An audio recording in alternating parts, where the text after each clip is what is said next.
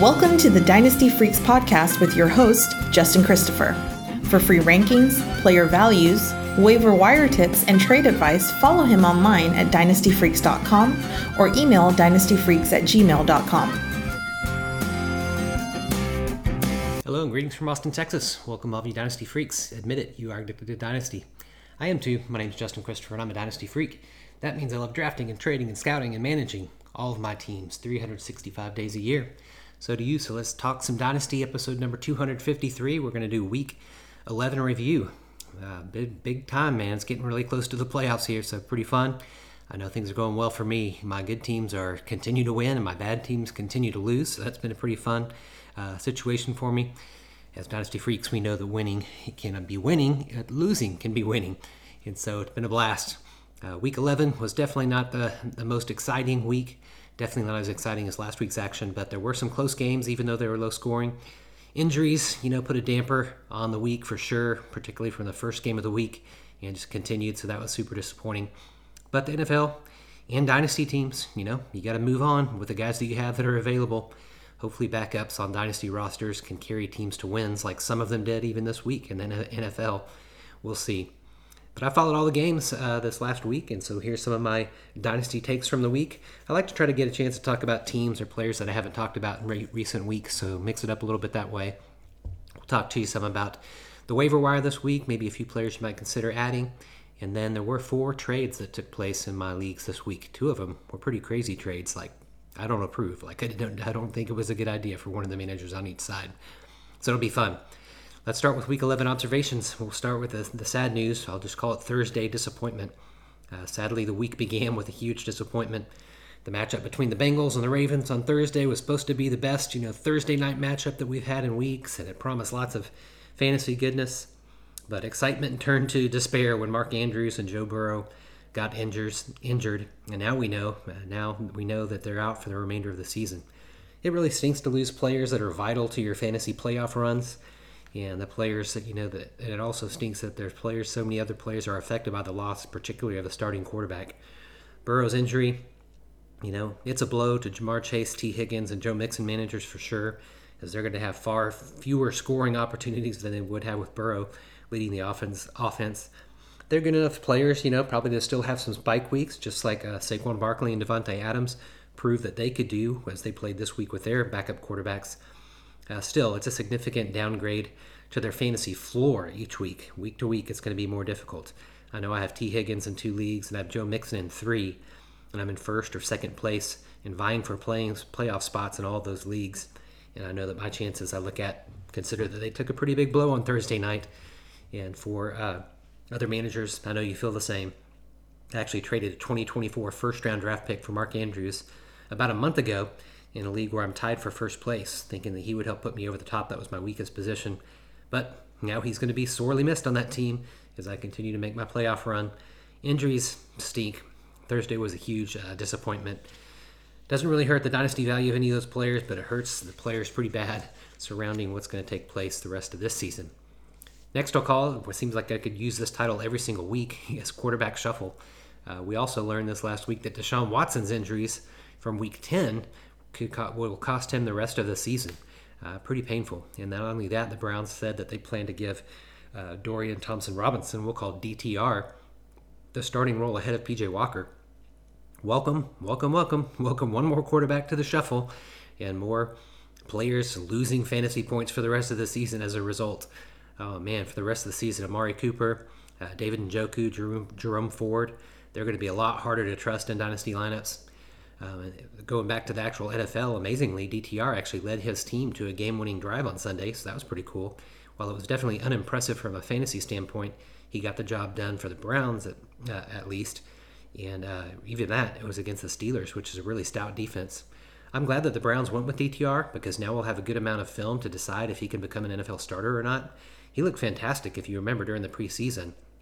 Um, terrible in the one game that he played, but granted, he was told, you know, just just before the game started that he was going to be playing that game. And then he looks, I'd just say, competent, maybe is the word in this game. Still, I'd, expre- I'd expect a lot less from the rest of the Browns players, maybe except David Njoku, who received more than 33% of DTR's targets uh, on Sunday, 15 targets. Any tight end that gets that percentage of the team's target share deserves to be in starting lineups. Thankfully for me, the league where I just told you that I lost uh, Mark Andrews, and Njoku is the next, next man up on that roster. So it's definitely still a hit at the tight end position, but maybe it's not going to be as bad as it could have been. Man, these quarterbacks shuffling around, and bringing down the value of everyone uh, as we make our playoff runs is pretty, pretty disappointing. I actually have DTR in a couple leagues and had him on my taxi squad, so it's going to be fun to see what he can do um, now that he's got this window of opportunity. Next, we'll call it a giant upset. There's one more quarterback uh, that we have to talk about, and his name is Tommy DeVito. After getting crushed by Dallas last week, he rebounded by smashing uh, the Commanders, throwing three touchdowns. And uh, I heard this crazy stat that in only three games, he's already had more multi touchdown games than Kenny Pickett has had. Incredible. It's a terrible truth for Pickett managers. Sorry to be the bearer of that bad news. What's best, though, about this game was that how much he fed Saquon Barkley. Barkley. He was the recipient of two of the touchdown passes. Uh, Barkley had a massive fantasy day with 28 points. Uh, even though Barkley fits the category of players that I already described that are really hard to trust because of their quarterback play, um, with the new backup quarterbacks in there, I actually grew in confidence this week after what he told reporters. He said that he loved his teammates too much to allow for the coaches to limit his workload. Load. He said that he wanted to play even if the team was out of playoff contention, or we know they're out of playoff contention. Let's say the, in case they were trying to tank or something like that. And he backed up his words. Uh, he really backed up his words, and I expect that he's going to do so the rest of the season. Barkley is my RB two on two in two of my leagues uh, where I'm in first place, and so I benched him in one of those leagues uh, a week ago when they played Dallas because I just was so uncertain about how we would do. But this week I actually started both of them after hearing Barkley say and confirm that he does not want to be taken out of the game, that he wants to continue to contribute to this team. And so that's pretty exciting. Um, we'll see what happens. He definitely helped me as I put him in both of those starting lineups of those first place teams, and I'm still going to be in first place because I have the lead leading score in each of those leagues this this uh, week. So pretty exciting. I'm no longer afraid to use uh, his him. I'm no longer afraid of his fantasy floor even with DeVito as his quarterback. Next, we'll call a changing of the guard. Uh, there's some exciting changing of the guard on two teams that positively, for me, impact my teams for the for the goods. That's exciting. In one case, uh, a player has taken over the leading role by his performance. In the other case, an injury has helped kind of move what maybe would be described as a cracked door to a wide open door now. I'm speaking about Jaylen Warren. He was named the starter in the sense that he got to run out with the team you know, during the introductions of the starting lineup. Uh, he was named the starter two weeks ago ahead of Najee Harris. And he responded by having his first 100 yard rushing game. Well, he's, he's going to improve on it this week because this week he improved on that by running for 129 yards, which Harris has only done once in his entire young career. I'm not going to knock Harris totally, but Harris does do some things well enough to keep a role in the offense, but he can't do what, what Warren did on Sunday, which is break a 74 yard touchdown run, Najee Harris can't do that. This year so far, Warren averages 6.2 yards per carry this season, compared to Harris's 3.9. The stubborn, stubborn Steelers have finally moved to Warren, and this moved him and our fantasy lineups from kind of a startable flex play, particularly in PPR leagues, to now he could become an every week starter in every league. So it's pretty exciting. That's good for me because you know he's one of my most rostered players. If you follow me for very long, I have him in seven of my nine dynasty leagues. So thrilled to see this handing of the guard finally start to take place. The other changing of the guard is Zach Charbonnet over Ken Walker. Now, Charbonnet outsnapped Walker each of the last two weeks, and then definitely this week because of the injury. Uh, so the takeover was kind of already in motion, even though some of the snap counts were a little bit um, affected by the game script because Charbonnet plays more on third downs and when the team is trailing, and so that's contributed to it. But still, uh, he had been getting more snaps. And then Walker left this week's game with an oblique injury, giving Charbonnet a window of time right now to prove that he can earn this full time role. Now, the Rams uh, have the Seahawks number. They just always seem to find a way to beat them uh, since Sean McVay has been there. And so they stifled the offense this week, so not much happened in his, in his carries that he had this last week. And then sadly, Seattle's next three opponents are San Francisco, Dallas, and then San Francisco again. So two of the most formidable defenses they have to play. So I'm disappointed that when he first gets his chance to start, to earn a full time role, it's going to be against defenses that are pretty solid. But I'm excited to see what he can do. I drafted him in three leagues, three rookie drafts last year, and I've just been waiting to put him in my starting lineups. In one deep league, I'm definitely going to start in this week. In the other two shallower leagues, um, I'm in first place in both of those leagues. Um, I think I'm going to wait, do like more of a wait and see approach, see what happens. I just think that Coach Carroll, he secretly wanted Charbonnet to get more and more significant role in the backfield. Well, now he gets to see what happens uh, when he does. So excited about those two changings of the guard. Next, I'll call it a trouble brewing. Man, Chargers got a charger, don't they? Chargers got a charger. The Chargers lost again in a close game where they constantly shot themselves in the foot with penalties, drop balls, poor defense, awful coaching. Brandon Staley, he's going to be the next coach fired because this team is starting to turn against each other and they're going to turn against him. The frustration was most clearly expressed in a play uh, where the center uh, didn't snap the ball in time, if you were watching this, and they got to delay a game. And right as the ball was being snapped to delay a game, and Herbert took the ball and just spiked it to the ground and started yelling at the center. He was perfectly expressing what all Chargers fans and Chargers dynasty managers feel every week. Somehow Keenan Allen and Justin Herbert, they've kept their fantasy production going, just the two of them uh, but in their dynasty value has stayed afloat because of it. But for Herbert, it feels like there's just even more meat on the bone that's just being wasted time and time again. Multiple players, including Keenan Allen this week, dropped passes.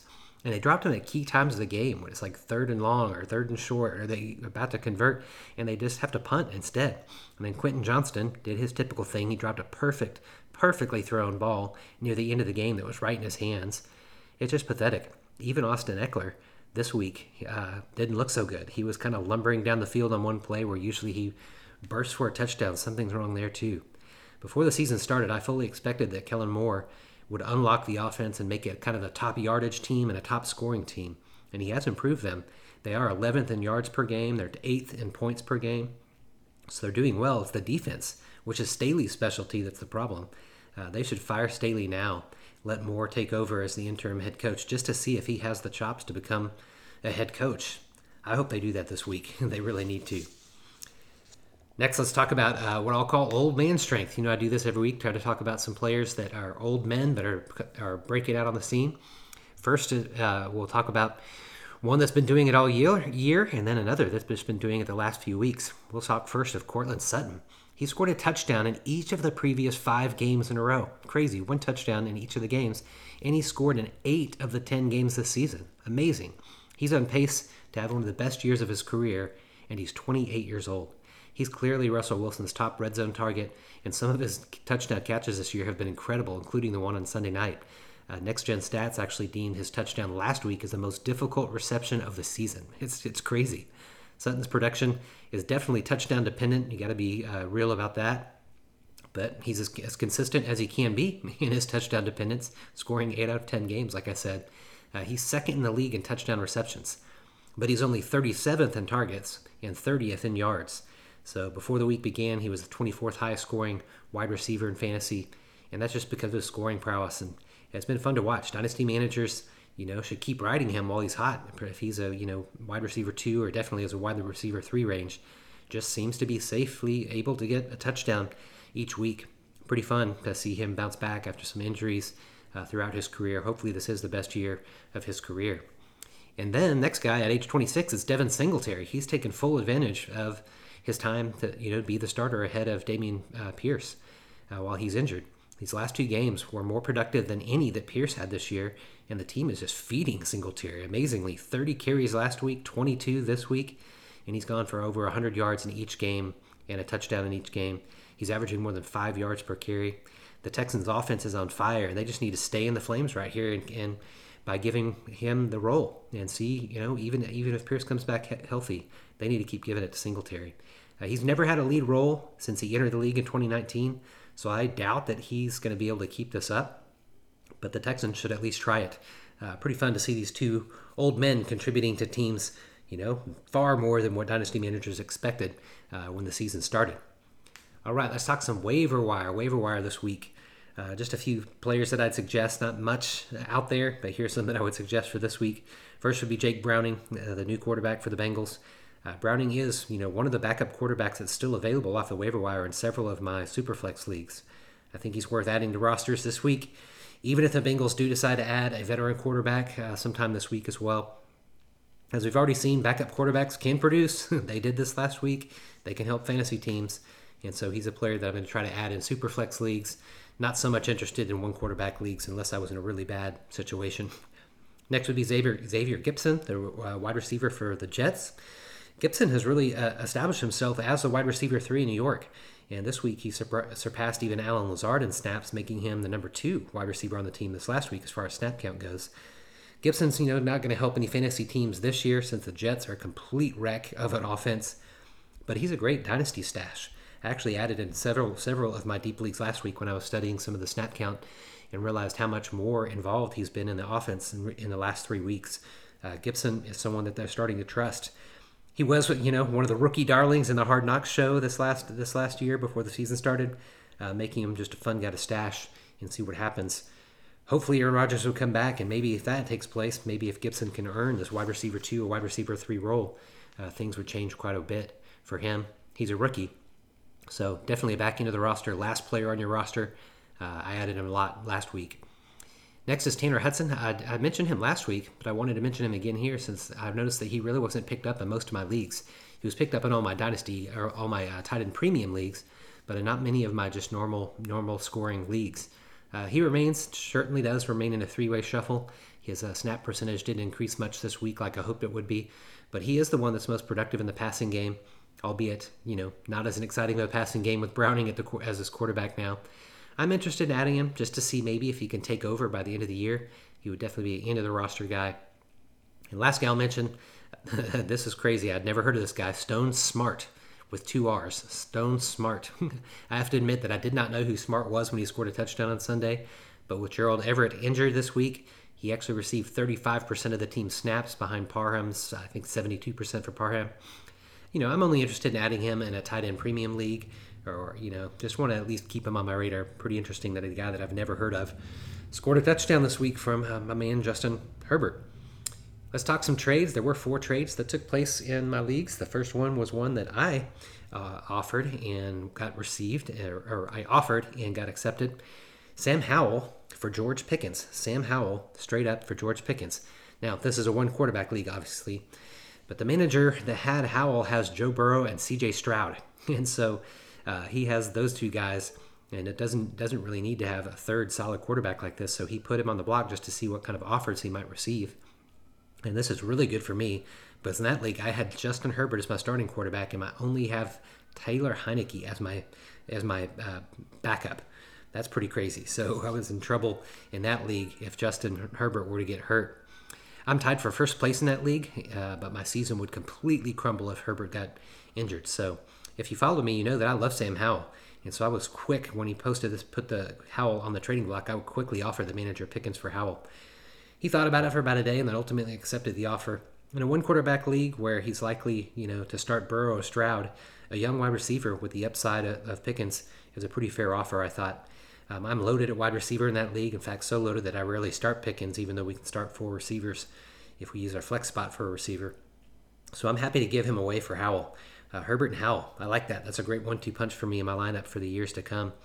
This trade was accepted two days before Burrow got injured, though.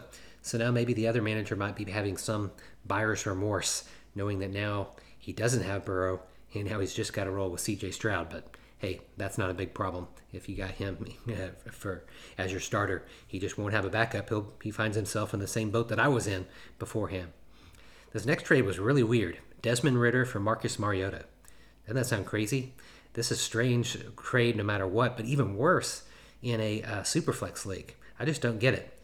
I understand why they did it, perhaps, but this is the deal. The manager that traded for Mariota has Jalen Hurts as one of his starting quarterbacks, and so I assume that he just wanted to get what he thought was Hurts' handcuff.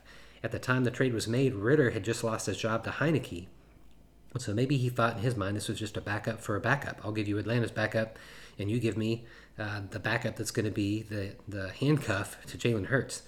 Even so, if that's why I did it, Ridder's draft capital demands that his dynasty value remain way higher than Mariota's. Uh, and then add to that the fact that Atlanta announced this week that they were returning to Ridder as their starter, making this trade even more lopsided.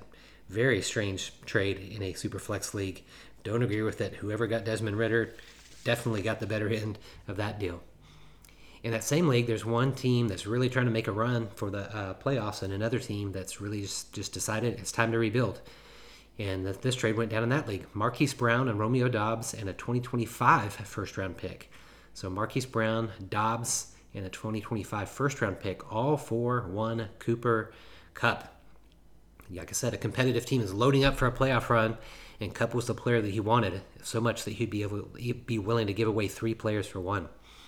And the team that traded for the package, like I said, he did a great job acquiring one young player in Doubs, one older player in Brown, and a first round pick.